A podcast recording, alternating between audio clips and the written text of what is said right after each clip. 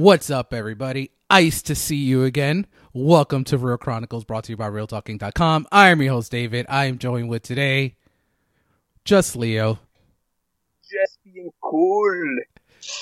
and Ryan, the temp, and his I'm temperature, and his temperature is iced. and What's happening? that's it for today. Jenny has left us cold once again. After saying she was going to join us again this week, she decided to leave us out in the cold. Wait, but like, but there's actual like female like performances in this movie. Why did she leave? I have no idea. I don't think she, she it's a female performance that she res- respects. So she doesn't want to talk about it. And if you guys haven't figured it out by our ice puns yet, today we are looking at one of the greatest guilty pleasures of all time, Batman and Robin. We this have is your guilty pleasure. This is both my- this is your number one. I'm I'm watching this because I was forced to because of our fans. Yeah, I was about to say this has this is not even my choice. This was a readers and listeners' choice. Six movies went up on a poll, and Batman and Robin beat Rocky Four in the finals, and it didn't even beat it; it dominated it. As a matter of fact, Jenny was very sure that Rocky Four was going to win, and she was like, "Yeah, Rocky Four is going to be Batman and Robin." And as the day progressed, and Batman and Robin kept winning, and the league kept increasing, increasing, and it turned out to be dominating a win by Batman and Robin. She was like, "I don't want to be on anymore. I'm done. I got, nothing, I got nothing to." Quarantine has made America into vicious psychopaths that enjoy pain and wanting us to rewatch this. Oh, this wasn't painful at all. This is No, not at all. this is actually one of the best experiences I've had throughout this entire quarantine. Taking the notes for this for this podcast was wonderful, absolutely wonderful. But we'll get into that in a little bit. First thing, we're actually going to kick off with the Bat and some news on the upcoming Batman film that will make everyone happy. This version of the Batman will not be an origin story. Good. So, Matt, in a quote from Matt Reeves, director Matt Reeves said, I wanted to do not an origin tale, but a tale that would still acknowledge his origins in that it formed who he is. Like this guy, he's m- majorly struggling, and this is how he's r- he's trying to rise above that struggle. But that doesn't mean that he is even fully understands, you know, who he is yet. It's that whole idea of the shadow self and what's driving you, and how much of that you incorporate, and how much of it you're doing that you're unaware of. So I know you're sad, Brian, but we're not going to see Martha get No killed Martha? again. No pearls, no pearls, and no Thomas. So well, we'll have to go back and watch the other six times it happened on screen. Somewhere, somewhere Christian is smiling. And if I don't think Christian ever wants to see pearls again in his life after seeing that so many times on screen.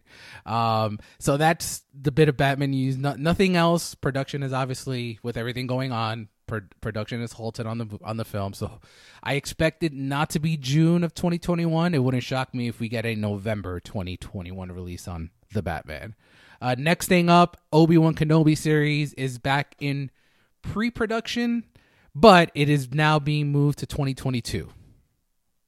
Care. As long as it gets made, I don't care. Yeah, I, I'm the same way. I mean, I, I got a text from my cousin when he um when he read the article that I posted. And he's like, he's like, "Yo, isn't this supposed to be next year?" And I'm like, "Yeah, but there's it, it stopped production. I mean, there was issues with with with uh create creative differences. So I'm glad we're getting it, but." We are getting the series no one asked for. We're still getting the Cassian Andor series next year. I I love Rogue One, and I think Rogue One has aged really well for me since it came out a few years ago. I, I still don't know how I feel about this series. I really, I don't know. I don't know. I mean, I'm gonna watch. I think we all are. So Yeah. I just I mean, like I think I think Mandalorian was surprisingly like incredibly strong from a character that none of us really knew anything about. So I guess like, you gotta have some faith, right? it's funny. Disney. It's Disney. It's. I mean, we are actually realists and we actually have good taste, so we don't blame Disney for anything with Star Wars on this on this show. Um, the fact that Disney's not going to let Star Wars go into a I don't think they're going to release any negative, bad content regarding Star Wars for a while. I think now that we got through the Skywalker saga, they can start original stories and look how great the Mandalorian was. So you know, you got I'll, I'll give Disney some. We'll give Disney uh Some breathing room. some breathing room here, especially since they take care of their babies really well with Marvel and Star Wars. So next thing up is more of a rumor, but I wanted to touch on it anyway. Dwayne The Rock Johnson is in talks to work with WWE for a Ric Flair biopic. That's so dope. And if this movie's now rated R or NC 17, I don't want to see it. I want nothing to do with it. Anyone that watches, or any of our listeners that watches professional wrestling or has ever watched wrestling knows who Ric Flair is. Even my lovely wife, Jen, knows who Ric Flair is. She was actually shy when she met Ric Flair. It was actually pr- pretty hilarious to see. Um, who, here's the, the only question I want to bring to you guys Who plays Ric Flair? It's tough, right? Because Chris Flair play Flair. Chris Hemsworth Chris Hemsworth is playing Hulk Hogan in the Todd Phillips biopic. So oh, I don't know Bradley Cooper. I guess. Ric Flair's Evans? tough. Ric Flair's tough because already he's has the hair. Ric Flair looks has looked forty five years old for since he was like twenty, and then when he turned sixty is when he just like aged incredibly badly. I don't know. I think Bradley Cooper. You said Chris Evans. Yeah. I mean, he has the body, but that's another thing. Ric Flair never had a Chris Evans body. He was always, you know, he was Had he had like yeah. the flabby muscle, and none of these guys have flabby muscle, especially Chris Evans. So I don't know. I guess time will tell if, if it even happens. The fact that it's a WWE film worries me that it it won't be rated R. True. But maybe the Rock, will- the Rock has his say, and maybe we'll get well, you know, that really deep dive into Flair's marriages, his drinking. Oh, it could be a great movie if we actually do it right. So that's all I mean, the they did a good job with Paige, so I think that is true. Good job here. That's that's true. All right, so that's pretty much all the news for this week. There really, with everything going on, there really hasn't been anything uh, news noteworthy uh, over the past few days. So let's go into quarantine and watch. What are some of the highlights from this week for you guys? Ryan, take it off if you have anything. Um, uh, I've been doing a binge on Sopranos, like we talked about, Mhm. and I watched uh, Onward for the first time. Oh, what do you think? Did you cry? I ain't, I ain't cry, but I enjoyed it thoroughly. Same here. Same here. All right, what what do you have, Leo? Uh, so I've continued my Harry Potter reading slash viewing fest with uh with Stacy. So I'm on I think where she's reading and I'm rewatching um the oh my gosh um Order of the Phoenix. All right, awesome. 'Cause so I'll piggyback off that when you comment on The Sopranos. How are you doing so far? So as America knows, I decided to watch The Sopranos for the very first time, and I've been live tweeting with Ryan and Dave and my buddy and our buddy Kevin. So I'm I'm still like hardcore. I'm not a very big mob mafia dude. Um, but like the show is so good. Yes. Um, there's a lot of characters. So I, I still, I'm still very anti this whole like uh, Italian bravado loyalty stuff. But these characters are deep. Like Oh, there's yeah. a lot of deep, deep.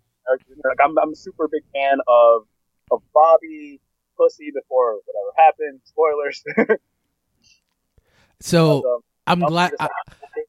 I'm glad that you're able, like, because I remember when we were speaking about it out the line, and I was like, I think this is a show that you shouldn't go into thinking it's just a cliche mob show because there's so much going on. You you put a smile on my face when you were telling me how much you love Melfi and Tony Sessions yes. because that's the heart of the show. That has nothing to do with the mob. It has to do with two people just talking.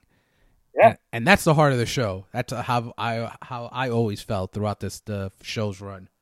Oh, absolutely, and kudos, kudos to the to the whole like the whole cast. Like, I mean, Gandolfini by himself is amazing, but the whole cast just like there's this aura of just realism behind this show. Like, it just feels so like I know I know so many people that are like this. And Um, and I Rye, you can you can chime in here too. I think every time I rewatch a show, this is more a question for Rye. Every time I rewatch a show, it gets better and better, and Mhm. Gandolfini gets better and better and better. Do you feel the same way? A hundred percent. I was actually thinking that today when I was rewatching. I'm like, man, you catch on things that you don't catch on other views. Like this is my third, fourth time watching it, and I'm just like enamored with it. Like I was planning on spending my whole day tomorrow just watching Sopranos. I'm doing the same thing, and I will give. I the best part about this first time watch for Leo is he is experiencing Janice for the first time. and it feels like I'm experiencing Janice for the first time because no one, no one, Leo, as now that you when you finish, you can say you're soprano head. Anyone you speak to that has seen The Sopranos and listeners, you can chime in on our Instagram on Tuesday if I'm wrong. No one likes Janice. No one likes Janice. And she gets worse. Where you're at now, she gets progressively worse. Yeah, it's it's been unbearable. I think that's the cool part too. Is like there's there's been characters that I've liked a lot. Surprisingly, there's characters that have resonated with me. Characters that I've really disliked. Oh, it's funny when when I first started watching the show, it reminded me so much of the newer Succession. Okay. If you guys have seen Succession, because Succession is a show where every single character is unlikable, and you have to go through the show where like there no there is no main protagonist because they're all flawed people, but it's like but you still root for these flawed people despite that. Um, and then Janice comes into the show. like there's literally nothing redeeming about her as a person, as a character whatsoever. It nothing. She's She's her mother. yeah, she is, and, and I think I like Livia more than Janice, and I hated Yeah. Livia too. So again, I, I I was like, I hated Livia. I hated so many characters in this, and I'm like, all right, I, I don't like this person. I don't like this person. And then Janice comes out. I'm like, wow, like she makes me like the other characters. she i don't think and right if i'm wrong correct me here. I don't think you'll meet anyone the rest of the show and that's how bad janice is that you'll dislike more. I don't i really don't think so. I don't know. Meadow's boyfriend for me is a close second. which one? I couldn't. The um, the finn one in college. finn. Then yeah, yeah oh, well yeah he's pretty i think because he's so useless he was so insign- insignificant to me. But you'll get there soon leo. I'm glad you're enjoying it. And then um going on what i watched this week i um am watching the sopranos we're, we're doing this as a team here uh and i mentioned love it gandolfini is just incredible every time i watch it i get sad because he's not here anymore um i also am watching harry potter and that's what i wanted to chime in on what you were saying before leo I think uh, every time I watch it, the franchise gets better and better for me. And I hadn't seen it in a while. And I joked with you guys. So, spoiler alert at the end of the Harry Potter franchise, uh, Voldemort dies. But I did not realize until rewatching it this time and I finished it up this morning that Voldemort turns into dust. Like another He gets that right. like another baddie from another universe that I love. When I told you guys that, I was like, "Oh shit, Marvel stole this from the Potterverse." well, I mean, you are aware that the whole snapping out of existence thing was years before Harry Potter. right? No, no, it's all it's all Harry Potter. It's all Harry Potter. no, all jokes aside, it was it's just it's so funny that my number two and three franchise, their big baddie, die in the same way. Dude, visually, they look so similar. It's incredible. Well, what do you mean? Oh, like the turning into dust? Yeah, it was extremely similar. How do you how you doing with the movies? Have, have they? Do you like them less or like them a little bit more? No, like, the, the, so it's funny though. When when we like back like months ago when we when I like look, when we were just doing episodes here and there about our favorite franchises. Yeah. And like um, we mentioned Harry Potter before. Yeah, it was my number and, three. um, yeah, yeah, and I, I think Tyler it was high on all our lists. And then um, just watching the movies again, like it's still for me like it it kind of keeps the same trend. Like I am a bigger fan of when they get older versus when they're younger. yeah, So I know a lot of people don't like Order of the Phoenix too much, reading it or watching. it. that's my least favorite of the franchise. Is Order of the So- Phoenix. so. After rewatching it and reading the book with it, like I believe that the reason people don't like it and the reason people don't like the books either is it's it's supposed to be a very like slow, frustrating story.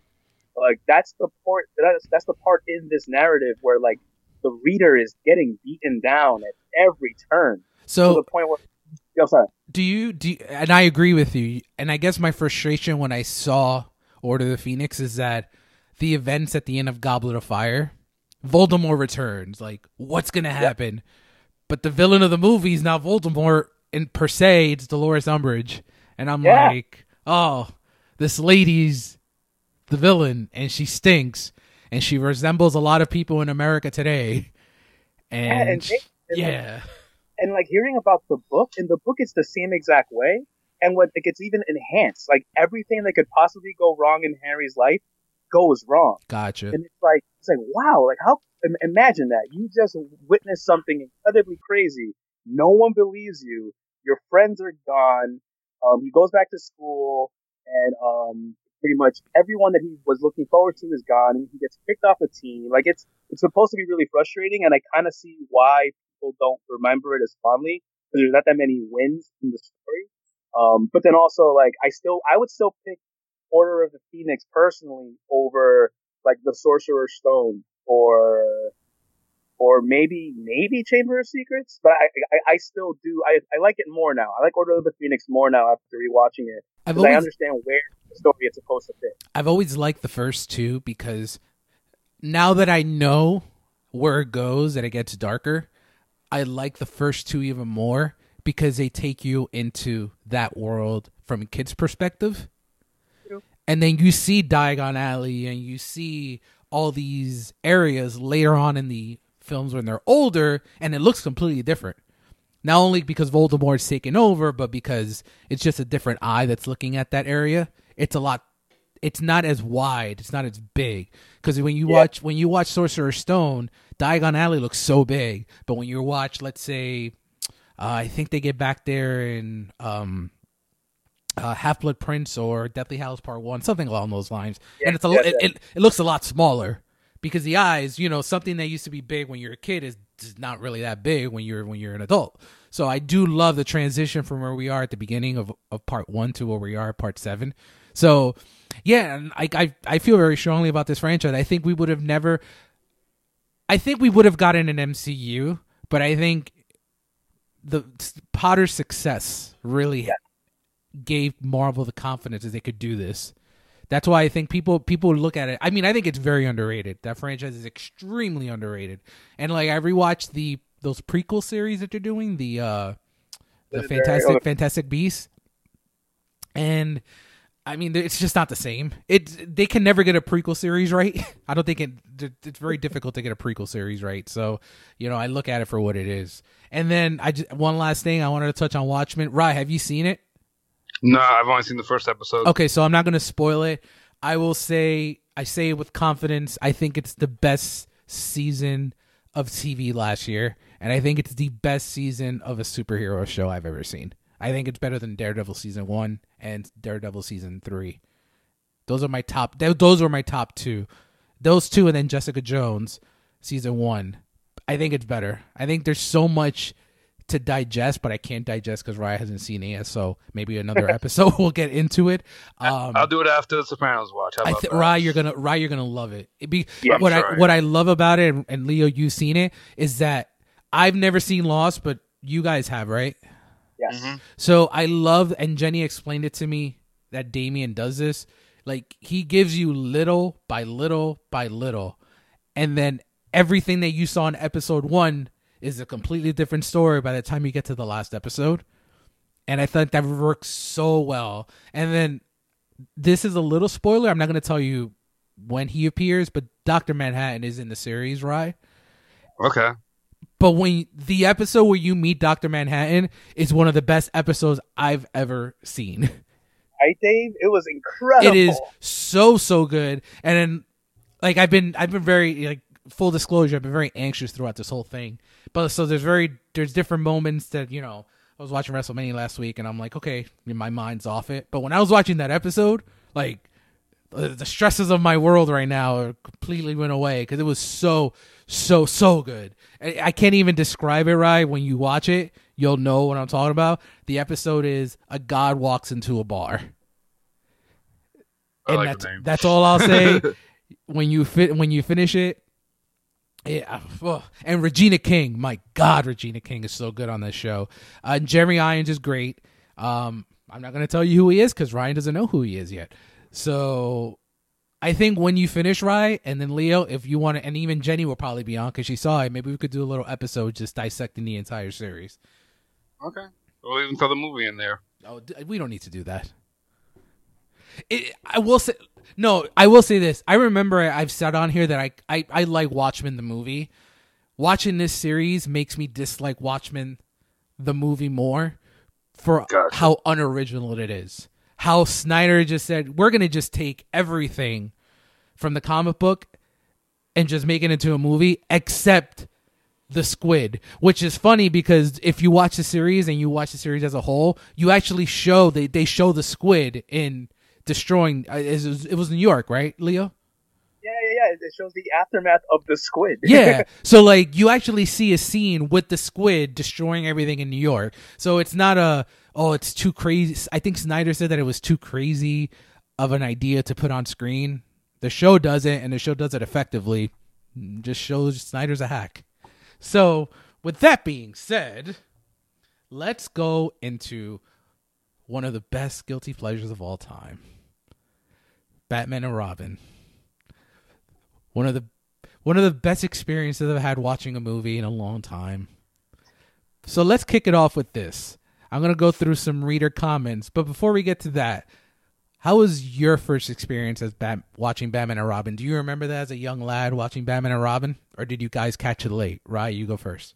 I fucking loved it. It Even as a kid? like, it- oh, as a kid, especially like because for me, that's ex- like it was marketed to me pretty much. I felt like it was perfect. It had the Bat Trinity in it. You know, it, like to me, it could. It was there was no wrong at that point when I first saw it. and then I grew up. I'm like, oh wait, never There's a mind. few things wrong with it. All right, what about you, Leo?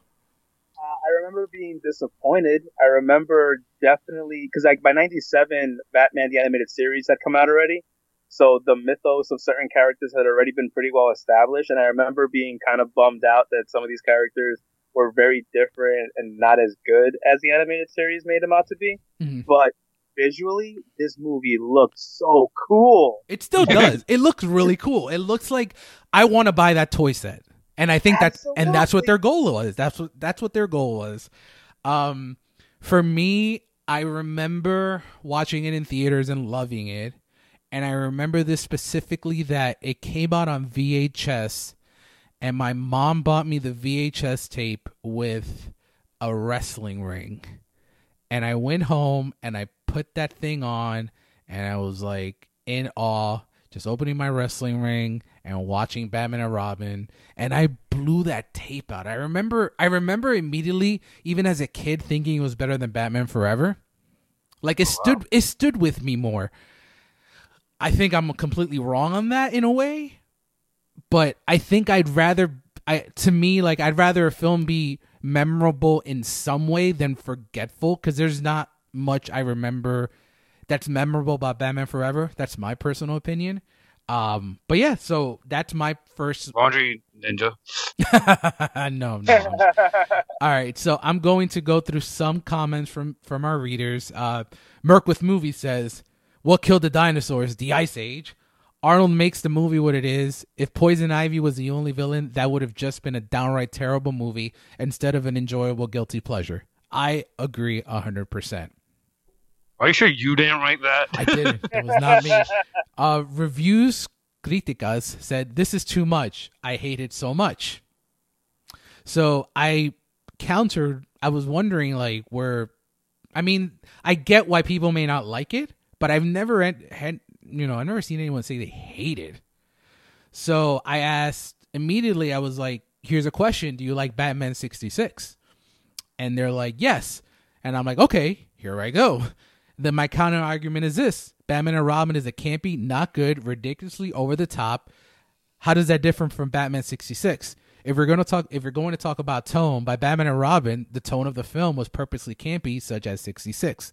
I don't think '66 is '66 is good uh, in any way. The way I don't think Batman and Robin is good. But if I'm choosing a guilty pleasure and choose something to watch, I'm going to watch Batman and Robin over Batman '66 he responded, That's a good argument. I found those actual arcs purposeful by nature of the character arc to be cheesily compelling. For me, I, I, I mean, I just countered with the only thing I think Batman 66 ever tried to push an arc is for the guy at the end to say, same bad time, same bad channel. I don't really think there was ever a real story progression on that entire series. Hey, question for you. though. You mentioned that, like, and granted, like, yeah, I, I this this movie is on the guilty pleasure side of things. You mentioned you've never met anyone that's hated it. You have seen the Rotten Tomato score for this movie, right? Yeah, I have, and I, that's in my notes for later. uh, But I've never met anyone that they all say it's bad, but I don't. I don't hear anyone that say they hate it. I think they just said it's a very bad movie. But then when I throw my argument with, at them, it's. It, I mean, things have changed a lot since 1997. I think for this movie, but I think we all agree it's not a good movie, right? Got it. I mean, I, I mean, if you guys think it's a good movie, that's you know we're gonna get we're gonna get into that debate, but that's kind of where I'm at with with that. All right, so it's let, a good movie, not a good film. no, it's not a good movie, right? it's not a good movie at Like, all. it's good escapism. Yeah, that that's exactly what it is. Yeah, yeah. All right, so let's get into it. Production of the film. With the box office success of Batman Forever in June 1995, Warner Bros. immediately commissioned a sequel. They hired they, Joel Schumacher and Akiva Goldsman to reprise their duties as director and screenwriter the following August, and decided that it was best to fast track production for a June 1997 release. Which, if you remember at the time, Batman movies were three years apart, similar to Star Wars. You had 89, then Batman Returns in 92, then Batman Forever in 1995. So they were usually three years apart. Um, the storyline of Batman and Robin was conceived by Schumacher and Goldsman during pre-production of A Time to Kill. Uh, Leo's gonna love this. Portions of Mister Freeze's backstory was based on Batman the animated series Heart of Ice. Yep. And while I agree, I don't think there's very much Heart of Ice in this movie outside of a few things. Not at all. The name. They, they took they took Nora's name. That's pretty much all they did. no, there is one more thing, and I do have it in my notes. That that's about it. Um, while Chris O'Donnell reprises the role of Robin, Val Kilmer decided not to reprise the role of Batman for uh, uh, uh, from Batman Forever because him and Joel Schumacher did not get along on the set of Batman Forever. So he decided to go on work on a other another trash movie, Island of Dr. Moreau, because Marlon Brando was in the cast. And if you guys have not seen that movie, don't watch it. It is absolutely terrible. Um, so I wish Jenny was on so she can shit on this. Joel Schumacher originally had a strong interest in casting William Baldwin in Val Kilmer's place, but went with George, George Clooney instead. Uh, Schumacher believed that Clooney could do provide a lighter interpretation of the character that Michael Keaton and Kilmer portrayed in the other uh, three films. So, in terms of Mr. Freeze, Patrick Stewart was also considered to play Mr. Freeze. I can't see it at all. Wild. Not at all, right? Uh, Schwarzenegger was uh, eventually hired, and he was paid twenty five million dollars for the role. So that's that's that. The original start date was August 1996. Principal photography did not begin until September 1996, and the film ultimately was released on schedule in June of 1997. So the movie cost between 125 million dollars, but they spent 160 million dollars on marketing. The studio also reportedly included toy companies in pre-production meetings of the film, including the design and concept art and cal- character illustration of the movie. Uh, Schumacher criticized Warner Brothers' strategy for Batman and Robin being over overtly toyetic. So I'm with not gonna. That that Batmobile, the toy for that Batmobile. it was dope. I did have It it. know- was dope. It it did. I mean, we joke about it now. It's a like there's a disco ball in the Batmobile, but like as a toy, it's awesome. As a toy, is awesome. So going back to what I was saying with that, the budget between 125 to 160 million dollars, it still made 238 million dollars at the box office. So oh, bad. it's not like it was a a box office failure. It made money. In ter- it didn't bomb. It- it- It's not what they expected, but it was still. I think it was. I, I have it somewhere in my notes. I believe it's top two uh, highest grossing films for Warner Brothers of 1997. So it still was profitable. In terms of what Leo said before, it is an approval rating of 11% on Rotten Tomatoes. By the way, Island of Dr. Moreau is at 24%. So Val Kilmer made the right move. I- technically. Technically, have you I, guys? What I said, don't watch it. Give it a shot. Go watch the Island of Dr. Moreau. let me let me know what you guys feel after. All right, so that's the production. Let's get to the trophy room. This movie has a lot of trophies here. Razzies, right? It it was nominated for worst picture, worst screen couple, worst supporting actor, worst supporting actor twice, worst supporting actress, worst reckless disregard for human life and property, worst remake or sequel, worst director, worst screenplay, worst original song, and worst supporting actress. It only won one Razzie. So Supporting actor. supporting actress for Alicia Silverstone. It did win at the Blockbuster. That's a name from the past. The Blockbuster Entertainment Awards from 1998. It did win Favorite Actress Uma Thurman, Favorite Supporting Actor Chris O'Donnell, and is also nominated for Favorite Supporting Actor and Favorite Supporting Actress. And then finally, at the Stinker Bad Movie Awards from 1997, the movie won Worst Supporting Actress, Worst Picture, Worst Sense of Direction, Worst Screenplay for a film grossing more than $100 million using Hollywood math. And that closes the trophy room. So it did it did win some stuff. Not the good stuff, but it did win some stuff. Now, for this episode, only for this episode, we will never use this again. We're going to bring this special category called the puns. I am going to go through some puns, and guys, you're going to tell me what is your favorite pun of Batman or Robin. Oh, And if you guys have any after I go through mine, for feel free to let me know. I have ice to see you. Everybody chill. You're not sending me to the cooler. I'm afraid my condition has left me cold to your pleas of mercy.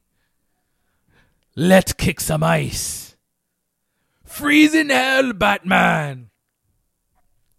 The Iceman cometh. Allow me to break the ice. My name is Freeze. Learn it well, for it's the chilling sound of your doom. In this universe, there's only one absolute. Everything freezes. Tonight, hell freezes over. Cool party. And my favorite. What killed the dinosaurs? The Ice Age! Hmm. gosh. You know, the funny part is that it wasn't just Arnold with a terrible puns. They all say terrible puns. It's funny, this isn't a pun, but this is something that I have in my notes from the end of the movie.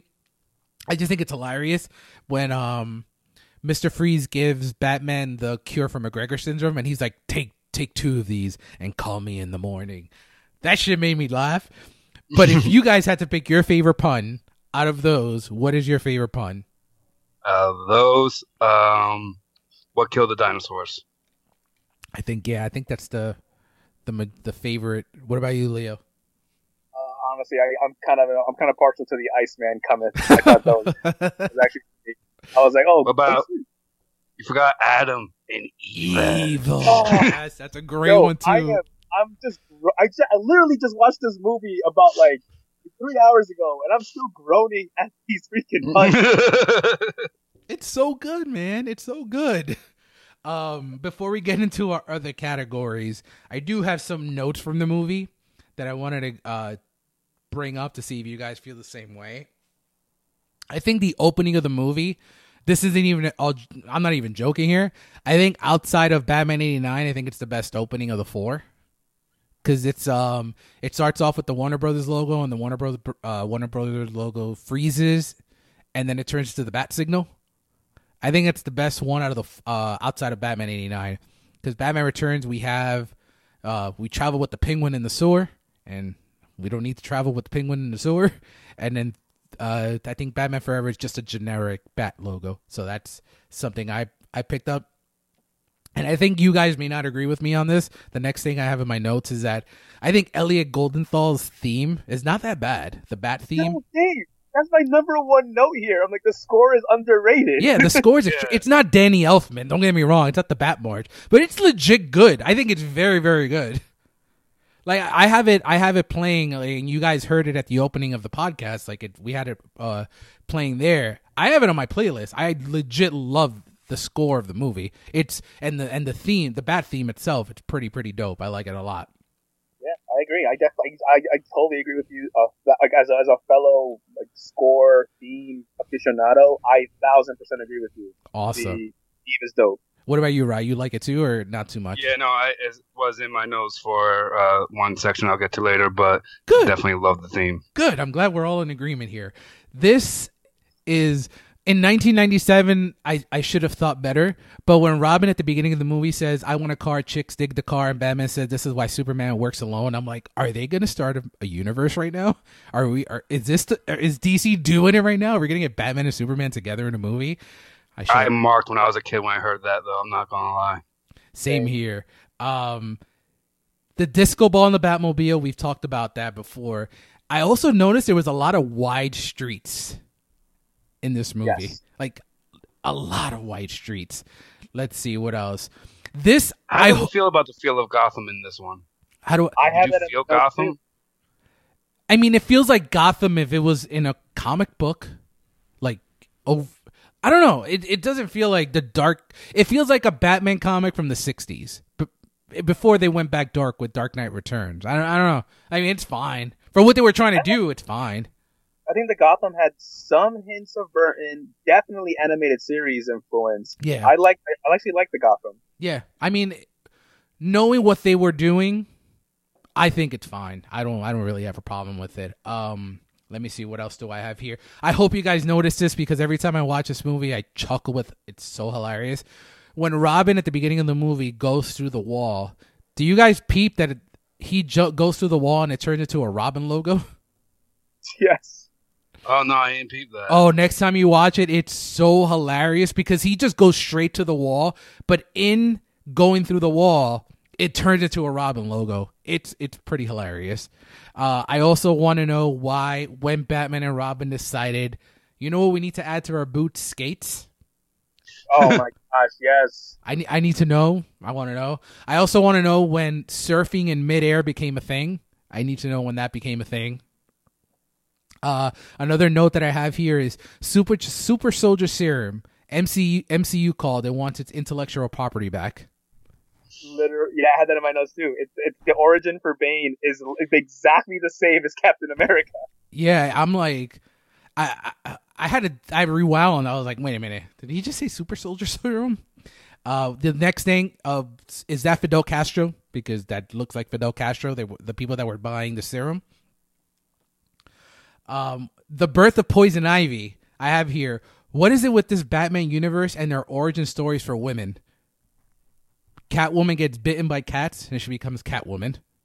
Yep. And then Poison Ivy. What does happen to her? Can you guys explain to me what she just? Fall- Um, no, I think the chemicals fall on top of her, poisoning her skin, and then she also falls into the ground, into a grave, and have everything collapse on her. sure. That sounds. It- it- on, on my notes, I put that her origin story is like the writing got so lazy. The origin story of her is she's a female Edward Nygma that became Catwoman. Yeah, that's a good. Hmm. That's that's actually Yeah. that's a good comparison. Um, Christmas Christmas tunes of Mister Freeze. I guess we can we can enjoy that. That's one of the parts I didn't like of, of with Mister Freeze is all the Christmas the Christmas music. Fun fact: Do you guys know that those actors that in that scene, if you guys know what scene I'm talking about, that sang did not get SAG cards from that movie because What? they did not use any dialogue. If you see, they were humming; they were never singing. That's not even fair. Yeah, just just a fun fact that I saw there. Uh, Mr. Freeze smoking a frozen cigar and it's still lit. Okay. Barbara Gordon.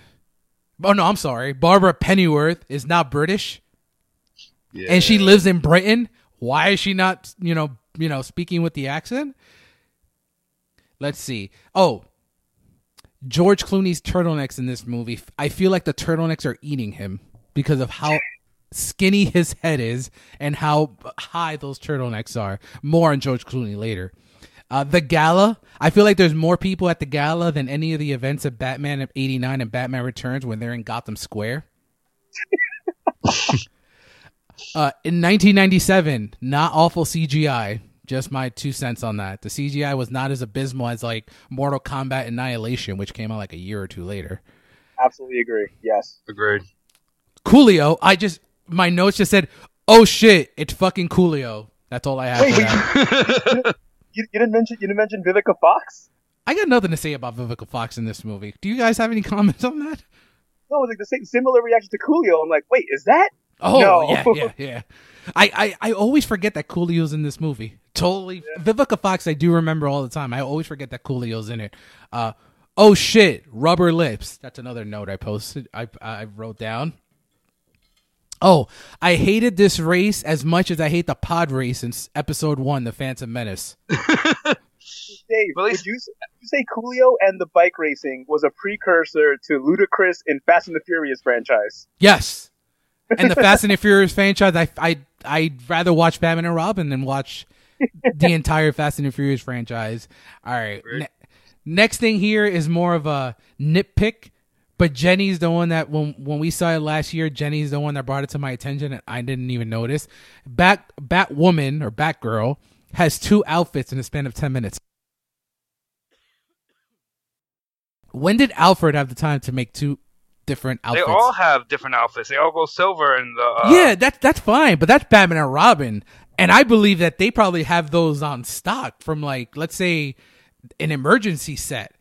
This chick just became Batwoman like 15 minutes ago, and she has that silver platinum suit too. And even more egregious, she has a cowl right when they're riding in on the bikes on those wide streets. If you remember, she takes the cowl off like five minutes later and just throws it away. I was like, okay, whatever. What a waste of money. Uh, next, next up, I have two more here. Why do they let Mister Freeze in the jail cell in his suit? After the, Yes. I was like, Dude, okay, it's 1997. I've had that question. Like, it makes no sense. He can easily escape if he has his suit. I don't understand this. yeah. And then he says, "Winter is coming." Did Game of Thrones really steal this from Batman and Robin? Question mark. They did. Uh, and like I, and then pretty much last note that I have here before we- get into our categories. What a great movie. P.S. Michael Gough is still my favorite Alfred. All right, so let's get into these categories, my friends. Let's start with what's age best. And Ryan, kick us off. Age best. I have. I went with the camp and the score. Yep. They've both aged so well. And I think thinking, especially in where everything has to be dark, to have this camp is a little bit fun. You know what I mean? Like, yeah, we have Guardians and we have so many other things, but this was just pure camp for the sake of camp. Yep, I agree and 100%. like we talked about earlier, the score is just so great. I remember, I think it was actually in the scene where they're all in the vehicle heading to the observatory, and I'm like, wow, this score really does kick ass. though. Mm-hmm. Absolutely. What about you, Leo? What do you have? Actually, so it's funny. I when I went into this, Dave, like I said, like ever since hearing your argument about how if you like 66, you should also like this. I went into this completely looking at it a different way. So I gave it a fair chance, and I did find like, a few things that were good about this movie. Um, so aged well, the score. I agree with both of you. Totally agree. Um, I love the awesome tech. I think as far as Batman tech is concerned, I like the tech in this one too. Okay. Some of it didn't make sense, like the ice skates, but the tech just looked really cool. Um, the Batmobile, uh, the suits aesthetics, I think looked cool. I think Robin's suit looked pretty cool. Um, Batman's suit and the silver suits I loved when I was a kid. When I saw them in that in the third act with the silver suits, I loved them all. Um, the Bruce Alfred relationship aged really well. Yep, I like that as Uh, well. I like the um the Batgirl versus Ivy and like the riff, the talking about female empowerment. That aged really well. That's Jenny's favorite part. yeah, it's, but it's true. Like that, that was like significantly. I'm like, oh wow, that's like really ahead of its time because even now we're having issues with this. It's funny you say that, but then Batwoman, Batgirl is wearing heels. Yeah, no, the, the, the movie definitely has its own opportunities, but like calling itself out like that and then mentioning things that were like bigger society issues, I'm like, okay, Yep. I give it some the female female lead, even though Uma Thurman wasn't very good as a she is the lead villain. Like she manipulates Freeze. Like she's the top dog in this one, and that's pretty unheard of. Yep, at Uh, especially at the time. Yeah. Um. Uh. The ridiculous fashion by the gangs in the race. That's what America's youth dresses like today. So that, That is true. That is true. Well, True. And, uh, when uh, when Barbara's trying to hack into the computer, the fact that people still use terrible passwords is aged very well. yeah, like by the way, I don't I don't have it in my age worst, but we can just throw it in there right now. Um after like the 10th try, she would have been locked out. yes. Not only that, but if you notice the voice, like you know, the voice of the computer, it goes from normal access denied, access denied to like a sex worker access granted. well done. Um, all right. So, what's age best for me? I na- I said about I mentioned it before, and you guys mentioned it too. The score is pretty pretty damn great. Um, Mister Freeze's puns have aged beautifully, and I just think the overall overall reputation of the film as a beloved guilty pleasure, I think that's made the film age really decently. Um, age worse and I hope you guys have this too, but if not, all right, cool. The fact that Robin is 75 years old really bothers me. So here's my thing. I'll I'll give them the benefit of the doubt in Batman and Ro- in Batman Forever. All right, we're gonna make him his ward. Let's just say he's 17. Chris O'Donnell's like 50 at the time. Well, let, let's say he's 17. Cool. By Batman and Robin, which takes place two years later, he should be on his own. Why is he still living? Why is he still a ward? Uh, free eats. Yeah, it must be. And the free motorcycles. I, I never I never got even as a kid reading Batman comics, I was like, huh, Robin's a little bit older in this movie. Like he's a man. Like he has a really deep voice and everything. I never I never got that casting, so it is what it is. Uh age worse too, Poison Ivy and Uma Thurman's performance. I, I think I don't think she's very good at all. I don't think there's anything about her performance that's good. She's pretty damn bad. And that's what I have. What do you guys have, right? Uh, the race itself. And I actually also did still put the camp because it's still so damn campy. um, Batgirl and Batgirl not being related to Gordon or actually being British at least, Okay. as we said yeah. a thousand. What about you, Leo? What do you have? I was gentle. Trust me, right? I'm not a fan of this movie, but um, no, I put the puns. I, I hate the puns. I still You hate still the hate the puns? Leo. Yes. Leo. I think uh, the jokes are terrible. Like this movie is still, uh, it's still, yeah. E- either way, either way, um, the the gratuitous butt shots, both male and female, Yeah. didn't age too well. That didn't age well at all. And um, actually, this one was a pretty cool one. Um, they they they throw some shade at fanaticism about the environment. Um, Yeah, they which is something that now has to bite us in the ass. Yeah, that's true. I, I, if I remember correctly, you're talking about especially the scene where Ivy shows up at Gotham and they're pretty much shitting on her ideas about saving the environment. Exactly, That's exactly it. Yeah. Um, but aside from that, um, yeah, uh, visually, I think it aged really, really well. Um, the I think the this movie at its core, like the like you keep saying it over and over, what it was supposed to be is what this is. Now, whether or not I expect it to be something different, that's on me. But I can't hold it accountable to my expectations. Of that. This was supposed to be campy, and it did a really good job of being campy. Um, so yeah, like, that's, as far as age poorly, I just have those things, but that's that's really just it. All right, let's move on to that guy from award. I think we all have the same person. I hope we do. So my that guy from award for Batman and Robin is Pat Hingle, Commissioner Gordon. Oh no, mine's different. Oh wow! different. All right, cool. That's that's great that we all have different ones here. Then, um, so yeah, every time I watch anything with him, I think he's on episodes of Jenny's favorite show, Murder She Wrote, and every time he's on, I'm like, oh shit, it's Commissioner Gordon. I don't I don't know honestly anything else that he had been in that's as popular as Batman or Robin. So yeah, that's that's definitely my that guy from Reward. Or who do you have, Rye? I have Chris O'Donnell. Really? Like, yeah, he's That's- the only thing I really like. I know he's in Hawaii Five O, but the minute he got cast, and like, oh, it's Robin. Like for me, it's Robin. That's interesting because I know well I know him from Scent of a Woman too. That's why I could not I couldn't put him uh Gotcha. as that as that guy from. What about you, Leo? I mean, I still kind of. So it's funny because like Commissioner Gordon and Michael Gough are both the same. Like we both saw them in Batman One in '89. We see them now. Like they're like the constants. Yeah. So you- I mean, to put without the other is like what? Uh, it's a little like, uh. But actually, I so I, I actually went. Uh, I went a whole different way. I literally caught myself saying, "Wait, I know that guy from." uh, when I saw the movie, and it was John Glover as this crazy scientist, and I'm like, I know him from Smallville. That's Lionel Luthor. Oh, that doesn't count. but that's um obviously I saw Batman and Robin before Smallville. Yeah. But when I saw Smallville, I was like, "Oh, look, it's the guy from Batman and Robin too." So I guess you can you you, you would be able to use him for both ways. Um, awesome. There's no crying in baseball. Anyone cry here? No, not me. No, I got like I felt the emotion, but What about about it. what about you, Leo? Any tears come from you here? um, it was tears of happiness when the movie ended, but other than I No, never. like, I, I'm never. I'm. I think tears of sadness for it ending. no, like, but there were there was there was some heartfelt moments when Bruce and Alfred are talking, and Bruce tells him that he loves him, and um, and even when Alfred recovers, there's like some like pseudo happiness. We're gonna No. need a bit of. We're gonna need a bigger cave. God, God. Detlef Schrempf, Sixth Man of the Film Award, the best supporting. We all better have the same person in this one. Um, so I'll let you guys go first. Who do you have?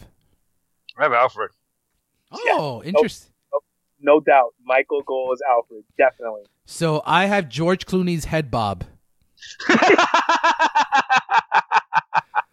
because that beautiful head bob of his is such a great supporting player to his performance that it cannot be ignored. It is all over the place. Anytime that man speaks, that head is bobbing. And I think Leo, what did you say? You'll never look at him the same again, or something along those lines. That you mentioning that has made me re. Like, I, I can never watch any George Clooney performance the same. It's not. again. It's not as bad now.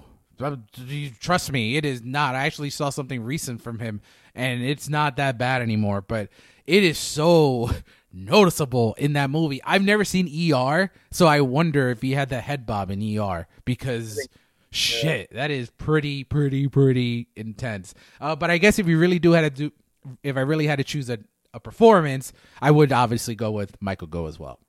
Yeah, he's the heart of this movie. Like he Mhm. is the heart. of this movie. peaks and valleys. So peaks, I think I'm I went with Alicia Silverstone because I Oh, think after yeah. Batman and Robin, I think that's it. I never heard from her again. I went with Chris O'Donnell again. Yeah, because she had Clueless in '95 and then Batman and Robin in '97. I really don't remember anything from her after nine, after 1997. Yeah, so like, actually, I went, I went right with both of you guys. I went Alicia and Chris O'Donnell. And it's funny because on, on both their Wikipedias, they both call out that this movie ruined their careers. but but the only difference is Chris O'Donnell's career was able to have a bit of a renaissance through his TV work. Yeah, I Right. know because Chris O'Donnell has a lot of TV work now, so that's why he it was it was between those two. But then I'm like, I think he's on a big. I don't really watch too much TV shows, but I think he's on a big n- network show or something along those lines. That's why I didn't go with him. Yeah, But yeah, yeah, but this movie definitely yeah it had a it had a significant impact on both of them afterwards. And I think Peak, we all have the same person, right? It's George. Uh, I mean Clooney. Val. I mean Valley. We have the same person. It's George Clooney, right? yeah. Okay, just making sure. I don't think there's. I don't think this one was a, a too hard of a decision there. All right, last category before we get into our fun facts: the Becky O'Shea Icebox MVP of the Film Award. I have Arnold Schwarzenegger. It's Same. so fitting that the award is the Icebox Award right now. yes, yes, yes, yes. Um, despite you hating the ice, the the puns, Leo, I think his performance, everything about him in that movie is so fucking insanely ridiculous.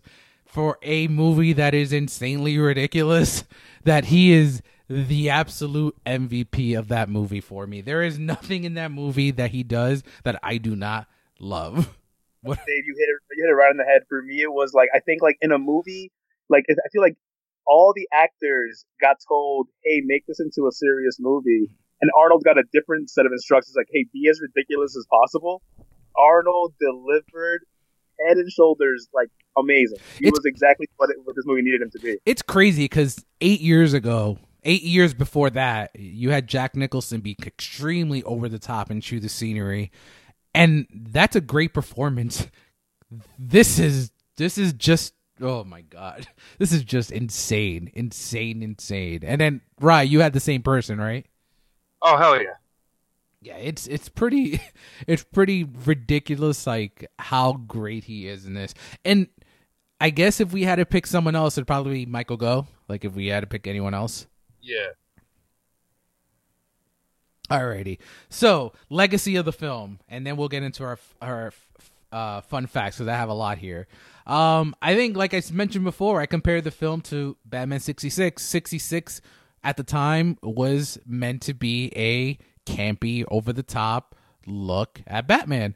Batman and Robin, as I mentioned in the production, was meant to sell toys. It accomplished its job to sell toys. I think it got the negative response and the 11% Rotten Tomatoes because people expected us to not us, but expected to go into a theater and see the same thing that Tim Burton created 8 years ago. But that's not what the movie was trying to be. If the movie maybe marketed itself as you got Batman 60, you got Adam West, now you get George Clooney, blah, blah, blah. If it tried to compare itself and put it in that category, maybe it would have been a little bit better received than it, than it was. But 89 and, and Returned established itself as a completely different Batverse that when we got this, you're like, okay, maybe the Adam West camp is not dead. So that's kind of where I have the legacy that I think it's a misunderstood uh, guilty pleasure. Dave, can I like just not just like again devil's advocate at this point though, like judging by the fact that 89 returns were darker, um, and even Forever had some darkness to it then we had Batman the Animated Series. Is it really like the fans should have expected a more serious movie? Like that, that was the trend. The trend was something's not as lighthearted as this. So, I mean, it's, it's not really like unheard of for people to be like, this should be not that camp. I agree. Like right? Because I'm like that, that, That's what we were used to. We were used to Batman away from '66. I agree. This completely '66. I agree. I also think Schumacher kind of was starting to take us in this direction because Night Forever is, is, still tries to be a little dark, but it's not. You can tell there's a difference. Definitely. So, but no, I agree with you. With everything established, not only that, in the comic books, Batman is dark again.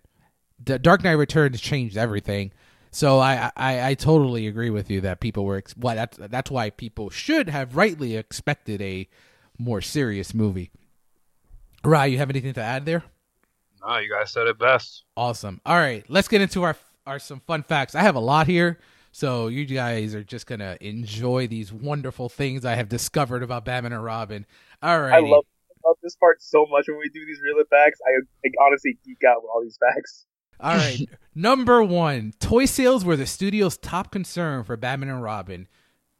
Color me shocked. Joel Schumacher took over the director's chair in Tim Burton for, uh, for, from Tim Burton for 1995's Batman Forever. Although the tone of the film was noticeably lighter than Burton's the two previous entries, it was well regarded by fans and critics, but the toy sales were not relatively popular. The fate of Batman and Robin was probably sealed from the beginning when Warner Brothers uh, wanted to rush a sequel and wanted to have, like I mentioned before, the toy manufacturers in the production meeting because of that, Schumacher did not give his 100% into the film based on what it was meant to be. So that was that. Next up, George Clooney was cast because of problems with Val Kilmer. I mentioned before they were there was problems on the set between Kilmer and Schumacher, and that led to what we got with George Clooney. Here, you didn't know David Duchovny and Sharon Stone were considered for roles in Batman and Robin. And mm. and at that time makes perfect sense. David Duchovny was huge with the X Files, and Sharon Stone had a great career, film career going on. Now, do you want to guess who David Duchovny was considered to play? Well, age wise, I guess Robin. Okay, and um, I know I think he's too young. Um, what about you, Ryan? You have anyone there? Um, I'm gonna go with uh, Batman. Yep, he was. They want Schumacher thought of him to play Batman, while Sharon Stone. I think you guys can guess who she was gonna play. Oh, she would have been a freaking gorgeous Ivy. Yep, that's exactly who she was gonna be. She was gonna be Ivy. Um, next up, Arnold Schwarzenegger, and this I didn't even realize. Um, until I, I I did my work on this. Schwarzenegger and Chris O'Donnell did not work together at all on the film. Really? Yeah. Oh yeah. Aside from the main unit, which filmed all the scenes with the actors, there was a lot of second and third unit work taking place simultaneously. Those units took care of things like insert shots and stunts. Chris O'Donnell, in the making of documentary on the DVD, said that he watched the film and has been unable to recall filming certain sequences that he remembers, and he doesn't remember filming any scenes with Arnold Schwarzenegger in the movie. Yep. Yeah, I don't think they ever shared the screen together. I think if they did, there's cuts. Like I know in Yeah. the in the observatory or when he freezes him, like at the beginning of the movie, Yeah. I th- or the middle of the movie, whenever that is, th- you can tell when he jumps at the stunt man. So yeah, I think there was a lot of cuts and edits that made it seem like they were on screen together, but they never were. Uh, next up, Alicia Silverstone was plagued by rumors about her weight on during the filming. Yeah, I heard about that, and that's why she got rid of the mask, is because uh, the, it made her look chubbier in the cheeks. Yep. So Yeah, I think I, I, she struggled with a lot of that stuff, like for a lot of her career too. Like people were pretty ruthless about her weight. Yeah, and it turned out she gained a small amount of weight during the shoot, requiring her costume to be refitted. As per her recent Hollywood Reporter article, a storyboard artist on the production mocked her by drawing an image of the actress struggling to get into a corset and circulating it through the art department. Damn. Oh, fun. What a nice guy. Nice guy. I hope I I hope he does not have a job anymore. Next up, George Clooney peed in the bat suit. Yes. Even I- he knew that Batman was trash. Uh, pr- it's pretty crazy. Wearing the bat suit wasn't pleasant either. There were several pieces to it, all of all of which were more than a little restricting. Because it was so complex, putting the suit on and taking it off was no easy feat. Any time spent removing it slowly down the filming, so Clooney wasn't particularly eager to go through the process unnecessarily. In interviews over the years, the actor has claimed that he therefore took to urinating inside the batsuit specifically to avoid potty breaks. I wonder what scenes were filmed with a pea bat suit. It's probably why they went to that big platinum one at the end of the movie. George, Next- this one stinks too much of piss. All right, let's go platinum. Next up, we mentioned the CGI being pretty dope for 1997. It was actually one of the first films in Hollywood to use CGI for stunt work. And good stuff because I, I like that a lot. Uh, the soundtrack's Grammy award winning song almost didn't happen. Do you guys know what song won the Grammy? Smashing Pumpkins frontman Billy Corgan had doubts as to whether he could write a song for a popcorn superhero movie. It's called The End is the Beginning is the End. Fun fact Love that song. do you guys know that that song was also used in the trailer for Watchmen's uh, trailer? Yes, I But did. but it's a slow down version, which I like a lot more than this. Um, that trailer for Watchmen, by the way, is still one of the best trailers I've ever seen. Made me see, made me think I was gonna watch a Dark Knight level movie. So this is a fun fact that I didn't know either. It was the first Batman movie to receive zero Oscar nominations. Hmm. usually that usually Batman movies were um Score guaranteed for yeah for text yeah and I think Batman eighty nine won the Oscar for production design. Next up, it was voted the number one worst movie of all time by Empire magazine, and it's it's not the worst movie I've ever seen. It's not the worst movie ever made. No, it. I think Fan, like Fantastic is up there. Like I can I can go through a whole ton of movies. Like all the rom coms you guys love. That's probably on the worst movies ever made. Hey, hey, hey! Don't put me This in that. was- It's just him and it's Leo and Jen. Don't put me there. And Uh, next up, director Joel Schumacher has apologized for the movie. Oh, that's sad. Didn't, didn't, didn't, didn't George Clooney apologize too? Didn't he? He what?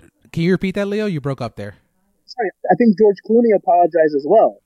George Clooney, actually, George Clooney has gone to the point that he has paid people back. If they told him they saw the movie, he has actually paid them back. So I think that's how far it's gotten. So pretty much he apologized. He wants to apologize to every fan that was disappointed because I think I owe them that. In a time where many filmmakers get defenses about bad reviews or poor audience response, it's refreshing to find one who fesses up to his errors. So that was pretty cool. All right, I have a few more to go.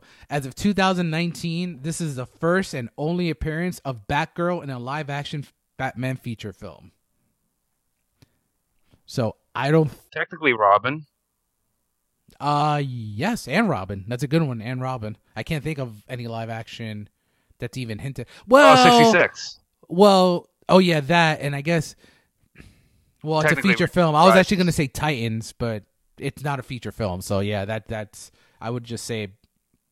Six, and Robin. Well, Robin has sixty six. Yeah. So after. Rob- Robin has forever too, though. Oh, duh. Yeah. So forever. Right. All right. After filming was completed, Arnold Schwarzenegger had heart surgery. Studios were so anxious about insuring Schwarzenegger in an action movie that he could not get work again until the end of Days film from 1999. Miss, next up, Mr. Freeze says ice, 27 ice puns throughout the movie. That's Jeez. it. That's it, yeah. When film next up, when filming was over, George Clooney quipped, "I think we just killed the series." Uh, George Clooney has called the film a waste of money. However, in later interviews, he called it the biggest break he ever had, since it got him into Hollywood, resulting in a successful movie career later on. So, I mean, without Batman and Robin, we don't get George Clooney. Because I don't, I, I don't I mean, I don't, I don't know how big. E, I guess ER was big, but this was his first big, big, big movie role. Yeah. This is the second Batman movie in which the actor playing the main villain was billed over the actor playing Batman. Do you guys know what the other Batman movie is? 89 with Nicholson. Very good. Next up, if not for the universally negative reactions to the film, two sequels are planned. Batman Unchained, a direct sequel, would have had George Clooney and Chris O'Donnell reprising their roles in and Chris O'Donnell in the retirement home. Um, although there were no plans for Alicia Silverstone to return. Scarecrow and Harley Quinn would have been the main villains, with cameos from past villains in the series. Even That sounds I'll like give- need that now. I'll give Warner's and DC credit. They knew the money in Harley Quinn back in '97 when not many did. So that that Did. good good for them on that. Um, next up, the film was going to take the film back to its darker roots. The other film was a Robin Nightwing spin-off with O'Donnell reprising his role as Dick Grayson Robin Nightwing. It is speculated if films beyond Batman Unchained were to be made, O'Donnell would be Nightwing rather than Robin. Hmm. And they kind of did the Nightwing logo ish. with the Robin, yeah, yeah. Uh, oh, next up, according to John Glover, Joel Schumacher would sit on a crane with a megaphone and yell before each take. Remember, everyone, this is a cartoon. It was hard to act because it kind of set a tone for the film. That, That's kind of dickish. awesome. that that explains so much. Next up, it's more casting. There were three other choices for Mr. Freeze, and you guys heard one before, Patrick Stewart. The other two, Ed Harris and Anthony Hopkins. what? Yes, sir. The fun, the funny thing about Anthony Hopkins was that he was also considered to play Alfred in Batman Begins in 2005. I don't Oh, know. wow. I'm good with Michael Caine. I like my Michael Caine. So next, next up, this one's fucking ridiculous. This is, I think this is the most ridiculous one out of all of them. The film was originally titled Batman Forever.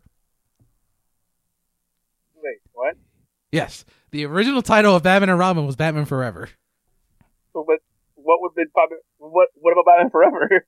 Here's here's the catch, but it's stylized in the Batman with a number four ever, because it was the fourth film in the series. They suck. However, because the third film had already took the title, it was retitled Batman and Robin, which actually was the original title for Batman Forever. Which makes sense. That That's what you guys much do. Sense. So this one should have been nicknamed Batman and Batgirl. I guess, yeah. What were you saying, Leo? Oh, that makes total sense. Like I, I would think. I think I may have liked this movie more. oh man, you guys are gonna love this one. Who was Joel Schumacher's third choice to play Mister Freeze? Hulk Oh. Hogan. Oh my god, I can I can hear it now. Oh, I, I, I don't know what I would have thought. nice brother. to nice to see you, brother. I don't know what I would have thought, brother. This is the only next up. This is the only film in the series where Bruce Wayne's love interest does not have a perm- prominent role, and this includes the Dark Knight trilogy. True.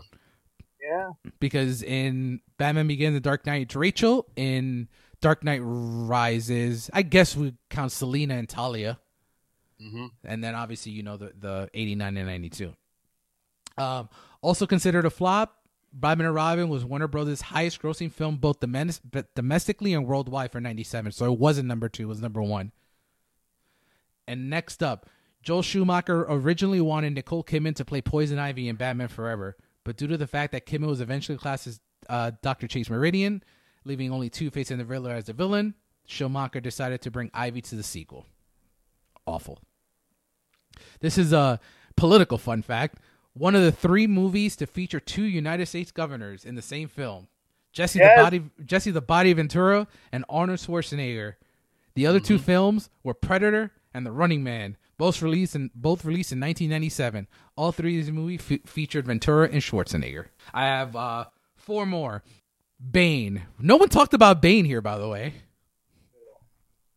So there was Oh, there was a famous. favorite. What do you say, Ryan? Least favorite moment was how he got made. um, there was a famous stuntman that was Joe Schumacher's first choice to play Bane, and I thought it would have helped so much with this film.